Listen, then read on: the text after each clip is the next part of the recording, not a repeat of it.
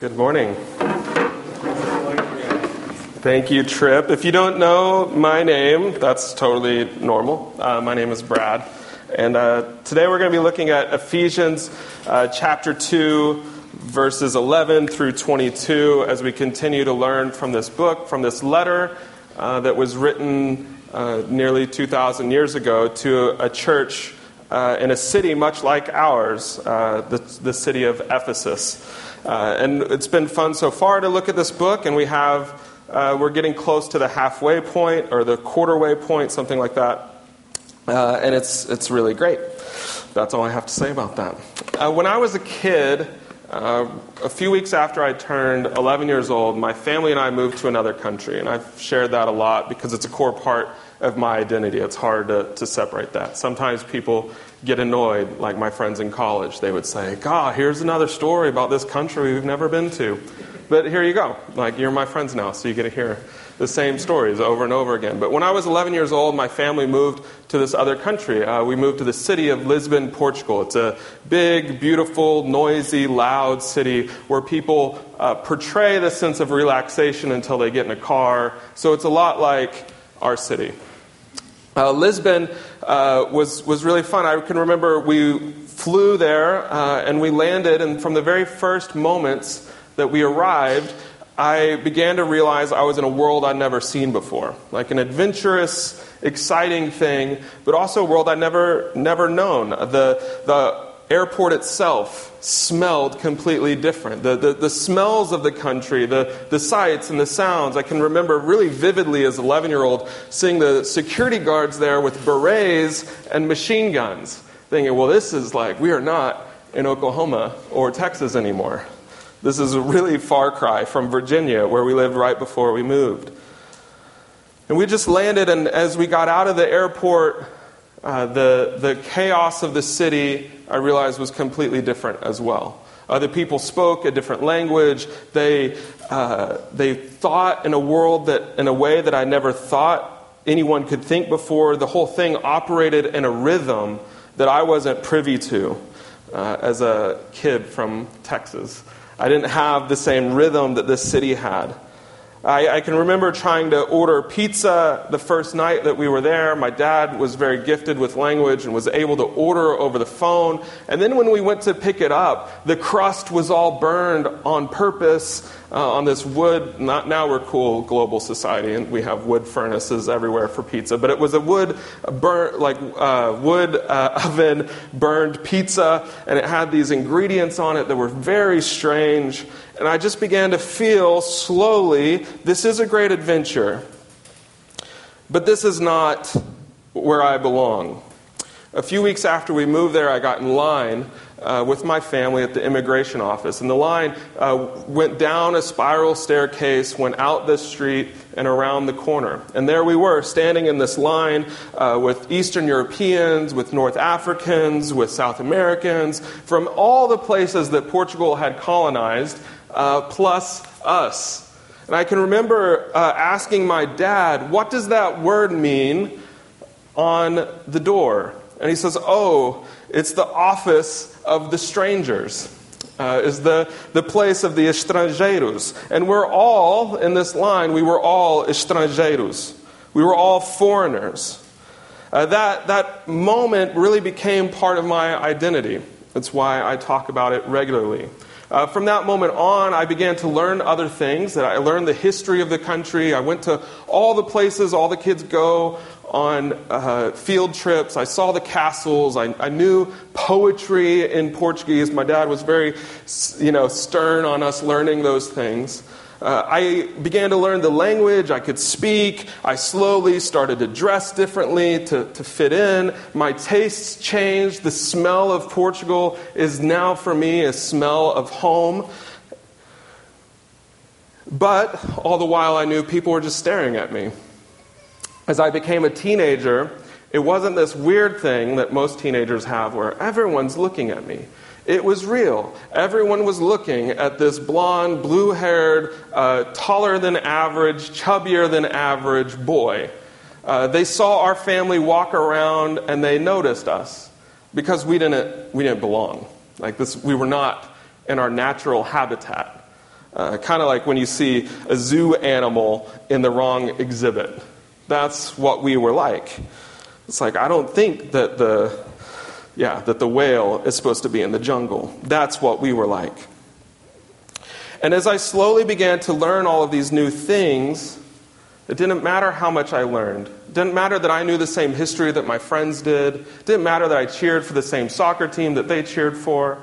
It didn't matter that I was more excited for Portugal to play in the World Cup than the United States. There was a, because in a culture, the continuous line of one family handing off the, the culture to the next is different than anybody just coming in and learning it.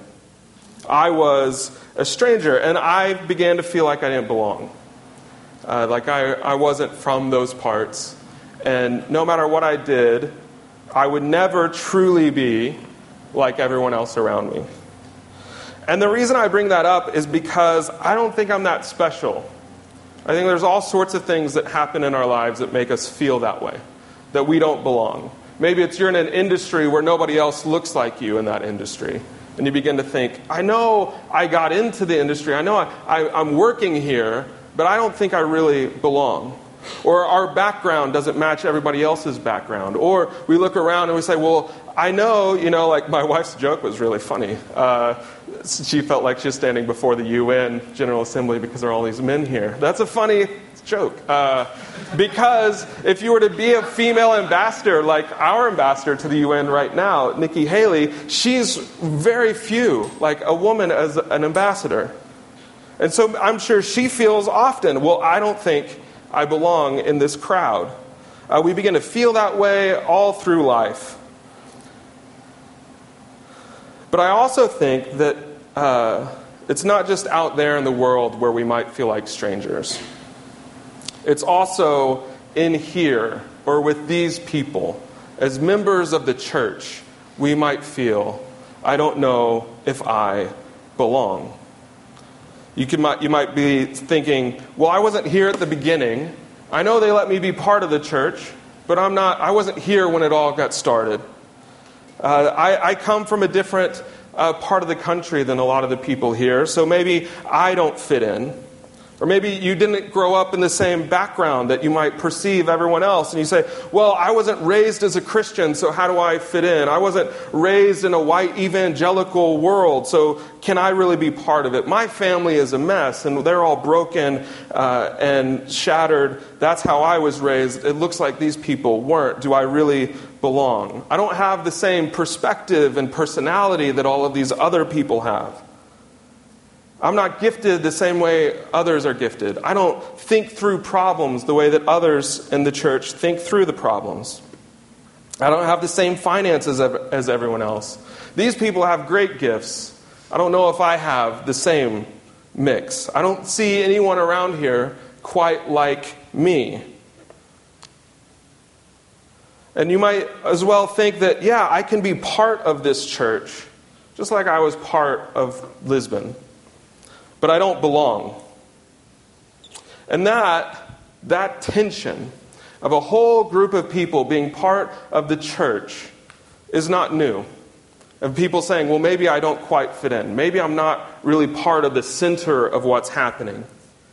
In the, in the early church, there were two groups of people that sort of made the big segments of the church. There were people who were Jewish, who were raised understanding everything about God and His ways. They had memorized huge sections of the Torah. They had, you know, been sitting in the synagogues waiting for someone to come and tell them about the Messiah. Someone told them. They understood everything.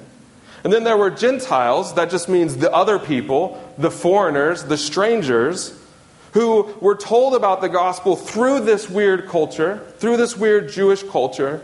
And then that's how they began to see that Jesus was Lord of all, like we were just singing, and they became part of the church.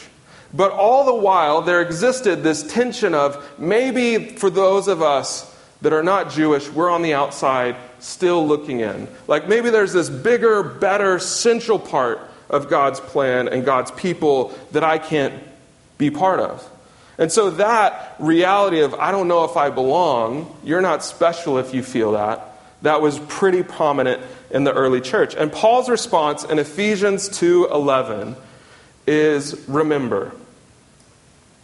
That's his solution to this drama, to this internal battle that we face. It's to remember. And so I want to invite us to look at this text and then do that uh, remembering together. In verse 11, he says, Therefore, remember that at one time you Gentiles in the flesh, called the uncircumcision by what is called the circumcision, which is made in the flesh by hands. Remember that you were at that time separated from Christ, alienated from the commonwealth of Israel, and strangers to the covenants of promise, having no hope and without God in the world. But now, in Christ Jesus, you who were once far off have been brought near by the blood of, of Christ. For he himself is our peace, who has made us both one and has broken down in his flesh the dividing wall of hostility by abolishing the law of commandments expressed in ordinances, that he might create in himself one new man in place of the two, so making peace and might reconcile us both to God in one body through the cross, thereby killing the hostility. And he came and preached peace to those who were far off, and peace to those who were near. For through him we both have access in one spirit to the Father. So then, you are no longer strangers and aliens, but you are fellow citizens with the saints and members of the household of God, built on the foundation of the apostles and prophets, Christ Jesus himself being the cornerstone, in whom the whole structure, being joined together, grows into a holy temple in the Lord.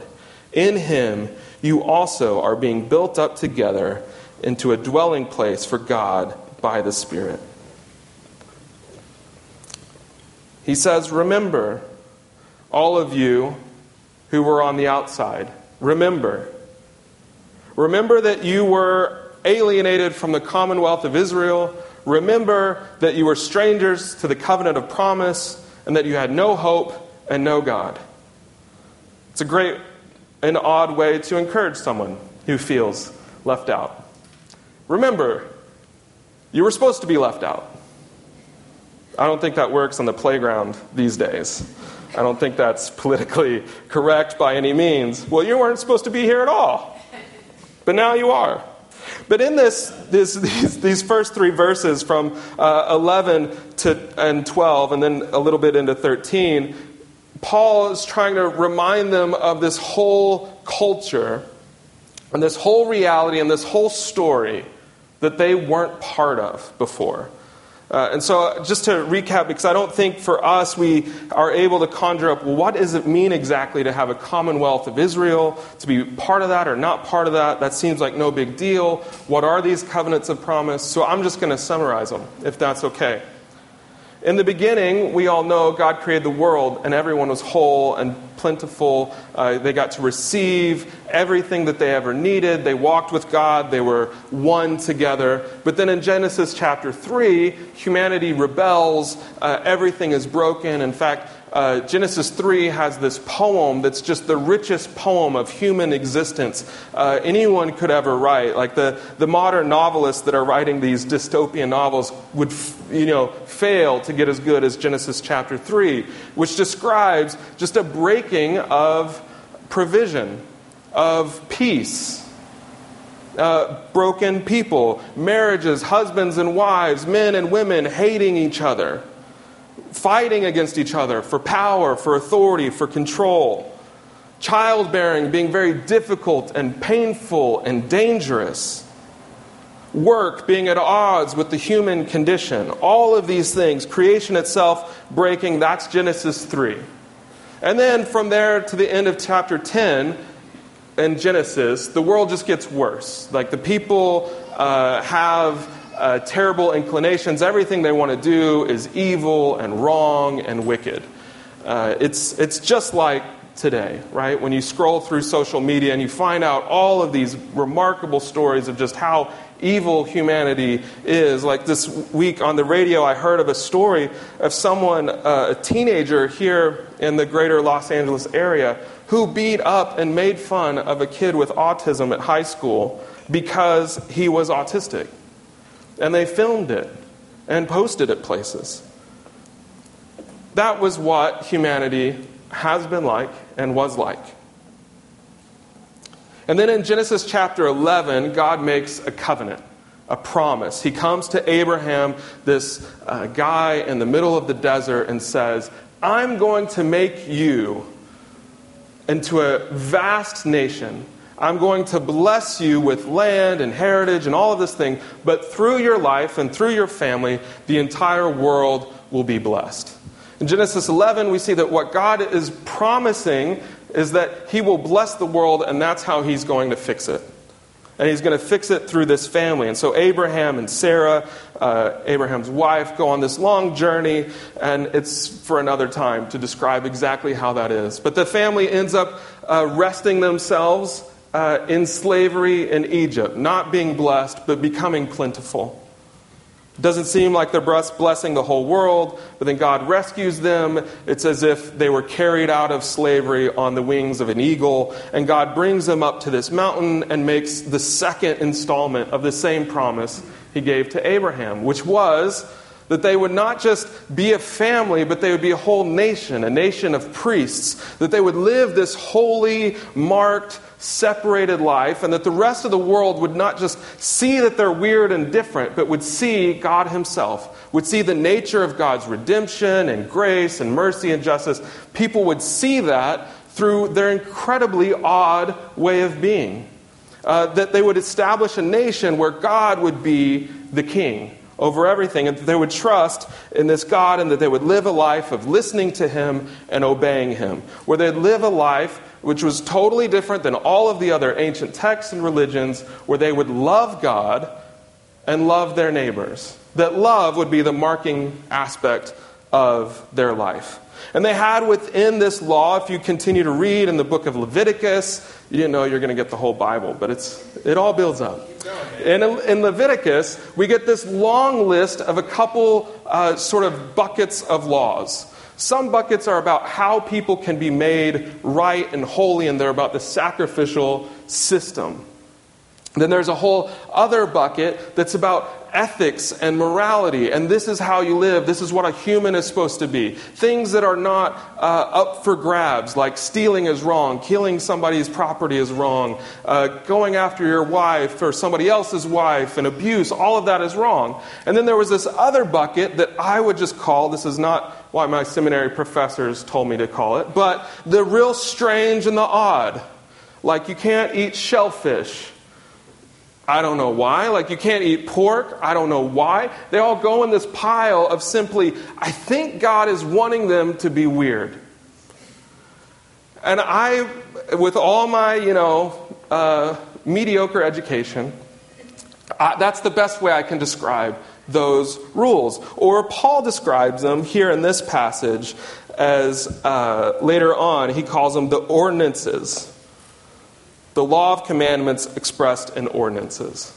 And that's the other bucket. And so these people try to do that. They live out all of the laws, they attempt, they fail, they succeed. Eventually, they reach out and they want to have a king, and God allows them to have a king.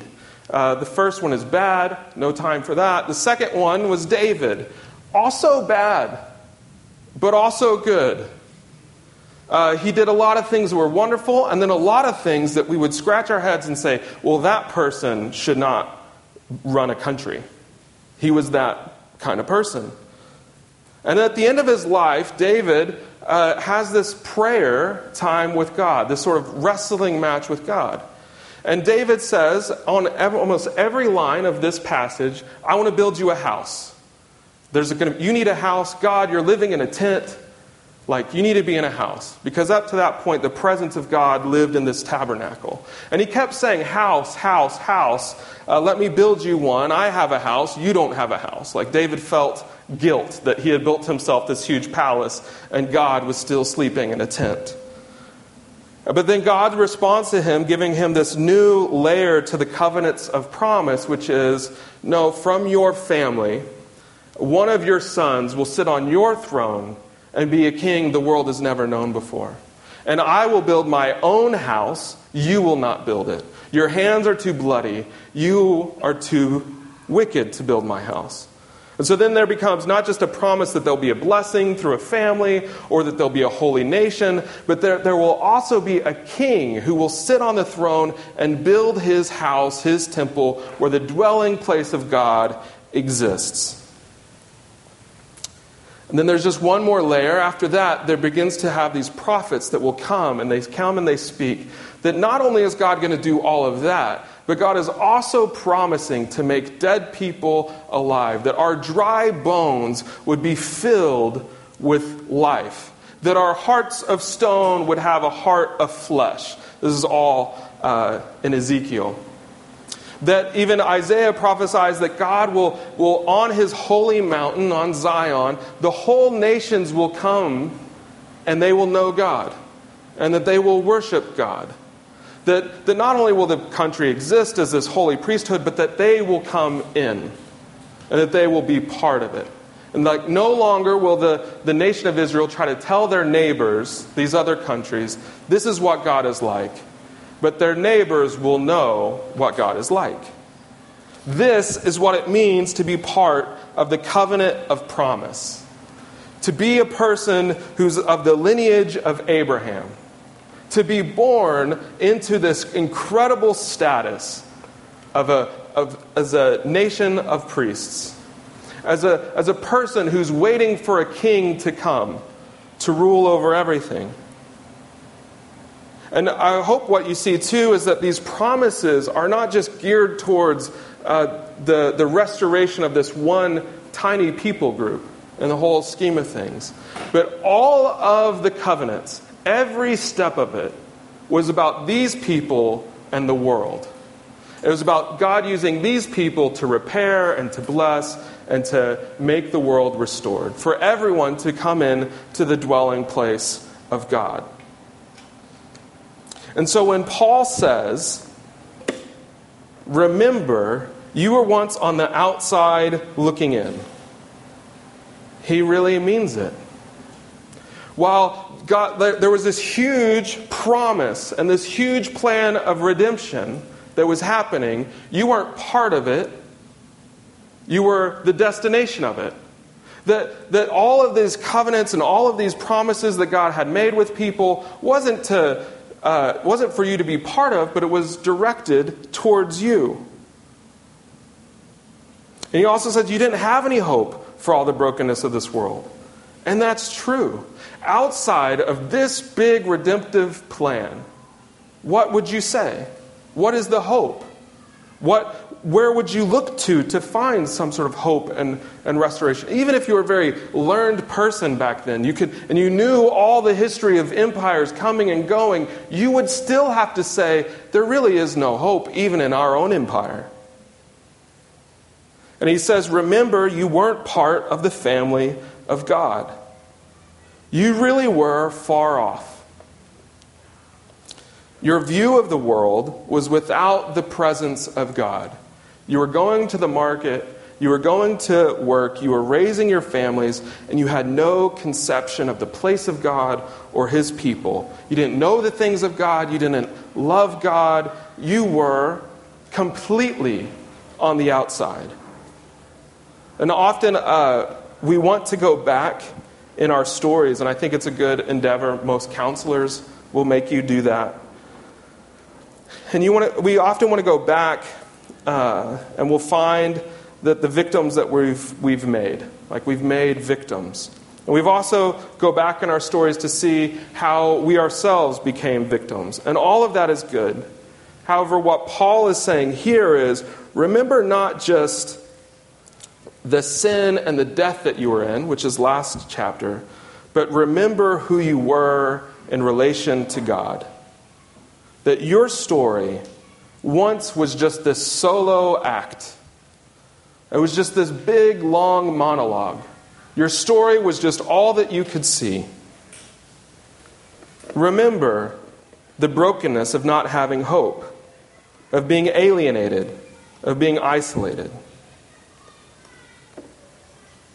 And then he says in verse 14, or 13, sorry, but now in Christ Jesus, you who were once far off have been brought near by the blood of Christ. For he himself, sorry, I lost my place. For he himself is our peace, who has made us both one and has broken down in the flesh the dividing wall of hostility. He says, Remember also that you are now at peace. Remember that you've been brought into union with Christ, that you've been brought close to Jesus by the blood of Christ.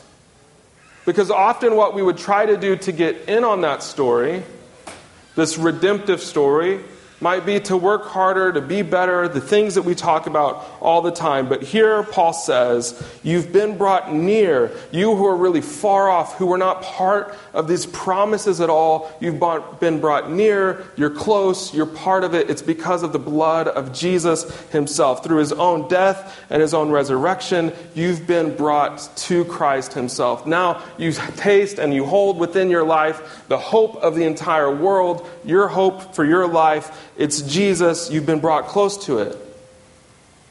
You were far, and now you've been brought in. No longer is the plan just uh, headed towards the world generically, but now the plan of God comes to you, and now it comes through you, like you're part of the whole thing.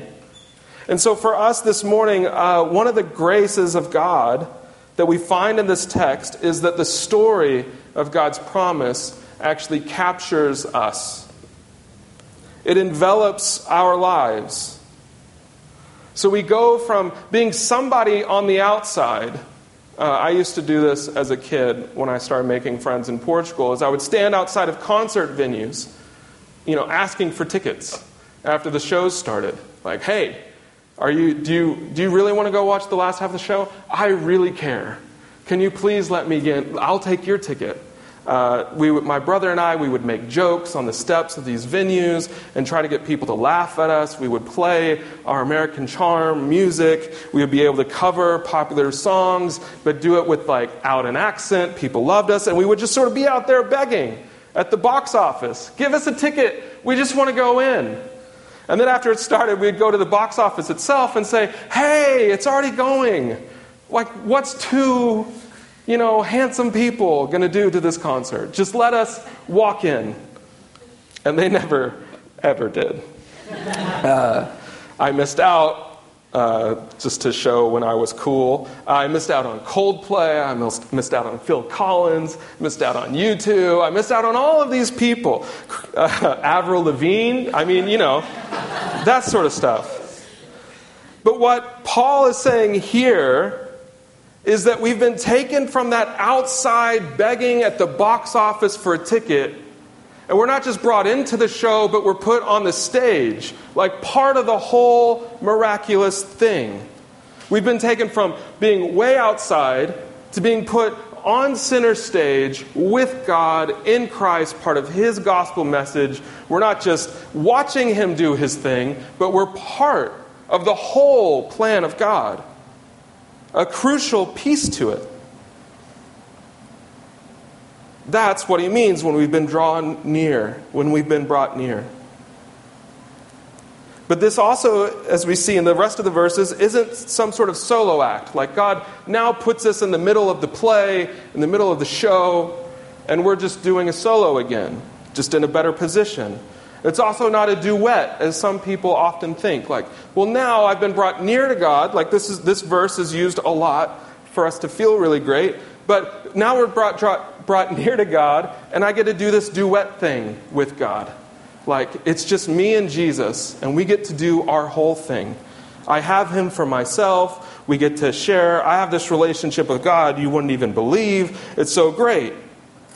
But the reality is, is it's not a duet, it's not a solo. We've been brought into this remarkable crowd in center stage for all of human history. We're part of the church.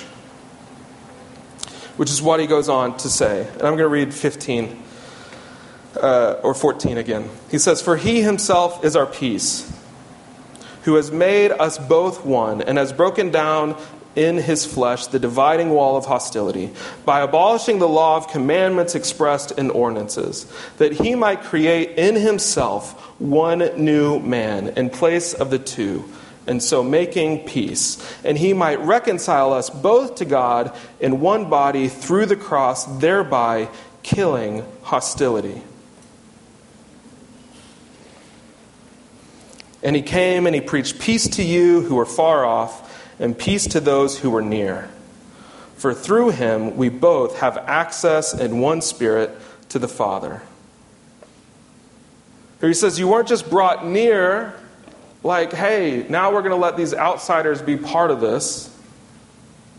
You were brought in and made one with all the people that were born and raised in this covenant of promise. And that God didn't create two men or, or two bodies, one that's Jewish and one that's Gentile, or one that, that grew up as a Christian and has been good all his life, and one who just sort of squeaked in at the very end.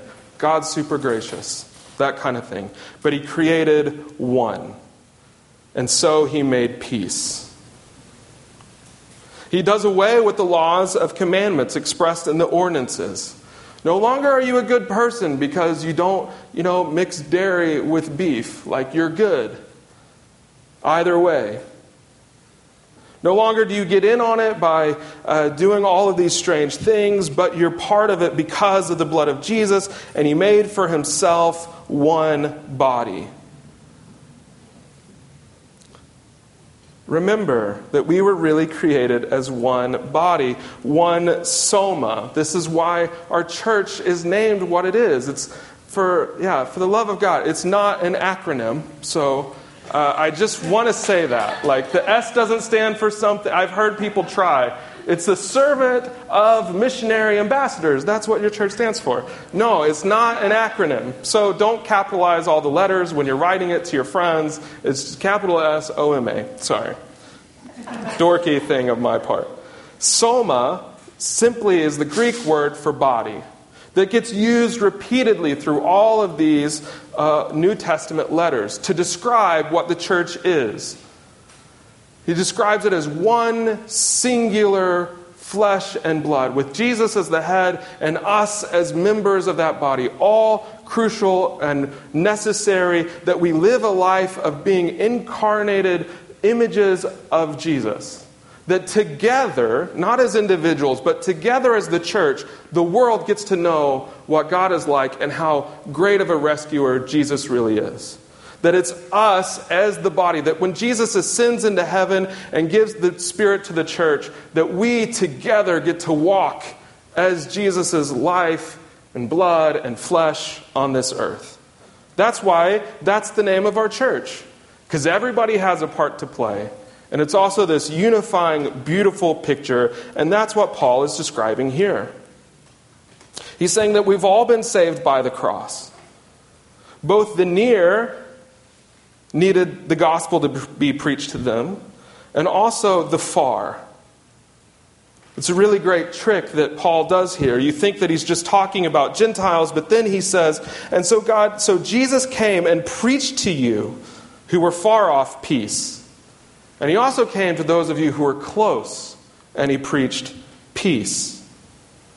Remember that you both needed Jesus to come to you and say, You're at war with me, and I've made peace. So, the, the thing is about uh, unity and disunity and belonging or not belonging is not that we need to do away with disagreements or miscommunications but we have to come to the place where we all believe, because it's true, that the only way to peace with God, the only way to be part of His plan to get all the riches and all the stuff that we've talked about is through Jesus coming and interrupting all of our lives.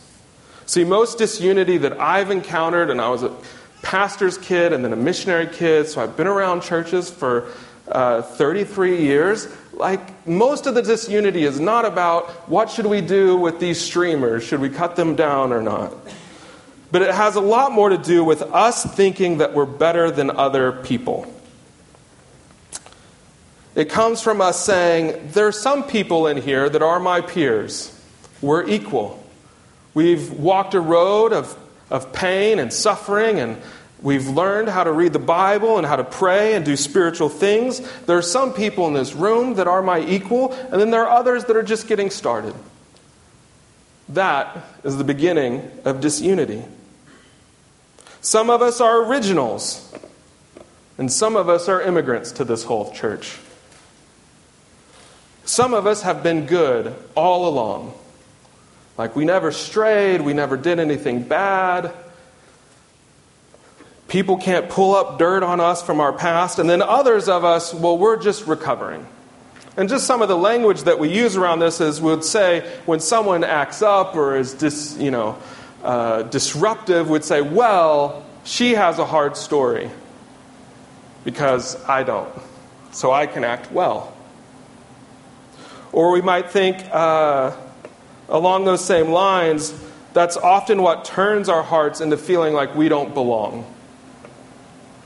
Honestly, when I was a kid, I slowly began to realize that people weren't staring at me, I was staring at them, like all the time. And it didn't matter what anyone did, I found myself being special or unique or outside of the whole culture. Here, Paul says, Remember, it doesn't matter where you came from, you needed Jesus the people who were close, that all they needed was Paul to come into the synagogue, were just as much on the mercy of God as the person who was a prostitute far down the street who didn't know anything about it. You all needed Jesus. And then he says here, remember, uh, so that, uh, sorry, in verse 19.